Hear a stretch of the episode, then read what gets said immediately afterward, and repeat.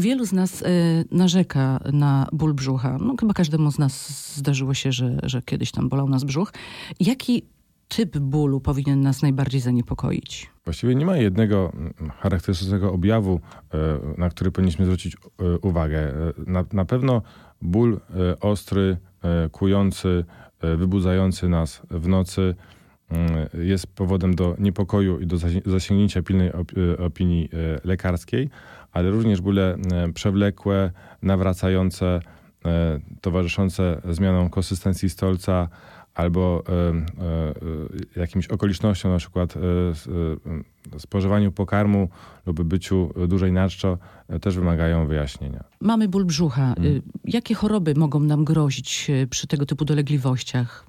Najczęściej ból brzucha towarzyszy stworzeniu narządów jamy brzusznej, ale oczywiście może być on. Ale jest tam tych narządów bardzo dużo, tak? Ale może być on spowodowany również stworzeniami układu ruchu, układu moczowo-płciowego, e, problemami kardiologicznymi. Natomiast jeżeli chodzi o narządy jamy brzusznej, może on dotyczyć, w zależności od lokalizacji, jeżeli boli nas e, prawa strona, szczególnie po pokarmach tłustych, może być objawem na przykład e, kamicy pęcherzyka żółciowego. Jeżeli mamy dolegliwości bólowe nadbrzusza lub, lub śródbrzusza, może być objawem stanów zapalnych żołądka, choroby wrodowej. Jeżeli mamy e, bóle w dolnym lewym kwadrancie, czyli nad lewym talerzem biodrowym, szczególnie u osób starszych, może to dotyczyć choroby uchyłkowej jelit, a czasami, jeżeli on jest rozlany, e, towarzyszy temu podwyższona temperatura ciała, krew w stolcu, może towarzyszyć chorobom zapalnym jelit. No właśnie, choroby zapalne jelit, uchyłki. Mm, jakie badania powinniśmy y, robić i w jakim wieku, aby ustrzec się tych różnych właśnie dolegliwości? Czy w ogóle się da ustrzec poprzez badania? Jeżeli chodzi na przykład o uchyłki. Wiek, który e, determinuje e, konieczność badań endoskopowych, e, to 50 lat, ale chodzi to o badania profilaktyczne, czyli u osób, które nie mają żadnych objawów, a które chcą się ustrzec przed następstwami e, później zdiagnozowanych chorób, przykład chorób nowotworowych i lita grubego. Natomiast objawy alarmowe, takie jak e, krew w stolcu czy podwyższona temperatura, temperatura ciała z bolami brzucha, często tą diagnostykę wymuszają wcześniej.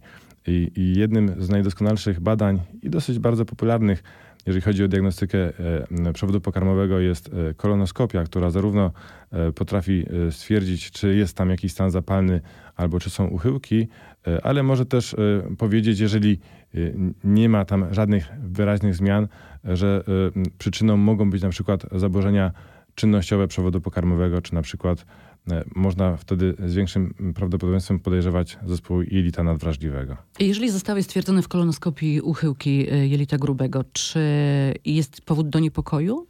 Uchyłki, częstotliwość rozpoznania uchyłków rośnie z wiekiem i u osób starszych, a, a nasza populacja się starzeje, są one e, e, rozpoznawalne dosyć często, natomiast nie znaczy, że uchyłki od razu muszą powodować dolegliwości. Samo stwierdzenie uchyłków e, nie determinuje rozpoznania choroby, natomiast dolegliwości plus stwierdzenie uchyłków, no to jest choroba uchyłkowa, która czasami może mieć groźne powikłania kończące się nawet zabiegiem operacyjnym. A czy przy uchyłkach, stwierdzonych uchyłkach, nie dających dolegliwości, wymagana jest dieta? Podejrzewamy, że uchyłki tworzą się w sytuacji nadmiernego e, ciśnienia panującego e, w jelitach w jamie brzusznej, e, co z kolei wiąże się często z zaburzonym rytmem wypróżnień, z tendencją do zaparć. Więc w sytuacji, kiedy jest ten problem związany z zaparciami, powinniśmy tak dbać o ten rytm wypróżnień, żeby był bardziej uregulowany. Często wystarczy zmiana nawyków żywieniowych, w tym picie wystarczającej ilości płynów, dieta bogata błonnikowa, żeby te problemy żeby pojawienie się problemów opóźnić albo do nich nie dopuścić. A jeżeli występuje tak zwany zespół nadwrażliwego jelita, e, błonnik wtedy jest niewskazany? E, zespół jelita... I co wtedy? Zespół jelita... I są uchyłki? E, rzeczywiście większy problem jest, jeżeli nakłada się kilka jednostek chorobowych, natomiast ten zespół jelita nadwrażliwego też może mieć postać zaparciową lub E, postać biegunkową. No i wtedy, jeżeli ta postać zaparciowa jest, to wybieramy e, taki rodzaj błonnika, który nie powoduje wzdęć albo powoduje ich mniej, czyli błonnik rozpuszczalny, czyli błonnik też błonnikowi nierówny. Y, często w dzisiejszych czasach y, korzystamy niestety z antybiotyków, mm, może za często nawet. Y, antybiotyki niszczą, prawda, i te dobre, i te złe oczywiście, ale też te dobre bakterie.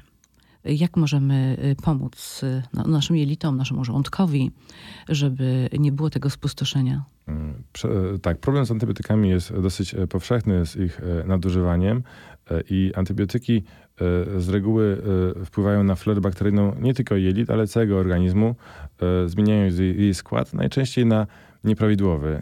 Często organizm ma wystarczające możliwości, żeby sobie tą florę bakteryjną, czy teraz się mówi mikrobiota, odbudować, natomiast coraz, coraz częściej jednak są to zaburzenia, które się przewlekają i żeby do nich nie dopuścić, to, to stosujemy antybiotyk z, równolegle z probiotykiem, który był, powinien być też stosowany po zakończeniu antybiotykoterapii, a najlepiej, no, najczęściej antybiotyki są przepisywane jednak przez lekarzy, ale no, no, powinna być weryfikacja wskazań do stosowania antybiotyków. Prowadzi pan taki blog bolibrzuch.pl. Czego możemy się dowiedzieć z tych informacji, które, które się tam znajdują? Ja tam staram się poruszać e, problemy, z którymi najczęściej pacjenci do mnie przychodzą, ale też e, e, wyjaśnić pewne sytuacje, bo nie każdy wie, czym się zajmuje gastroenterolog. Czasami pacjenci błądzą po różnych specjalistach i trafiają czasami do mnie przypadkowo albo z polecenia, natomiast tej konsultacji, gdyby mieli pewną świadomość, do kogo się udać, mogliby zasięgnąć dużo wcześniej i dużo wcześniej sobie poradzić ze swoim problemem. Czyli jakieś przypadki, które się zdarzyły, tak, można sobie tam poczytać i tak, ten I sprawdzić, ten, czy to czasem ten, nie dotyczy nas, tak? Ten blog jest na, na razie na etapie takim wstępnym, natomiast myślę, że każdy tam znajdzie jakieś ciekawe informacje dla siebie.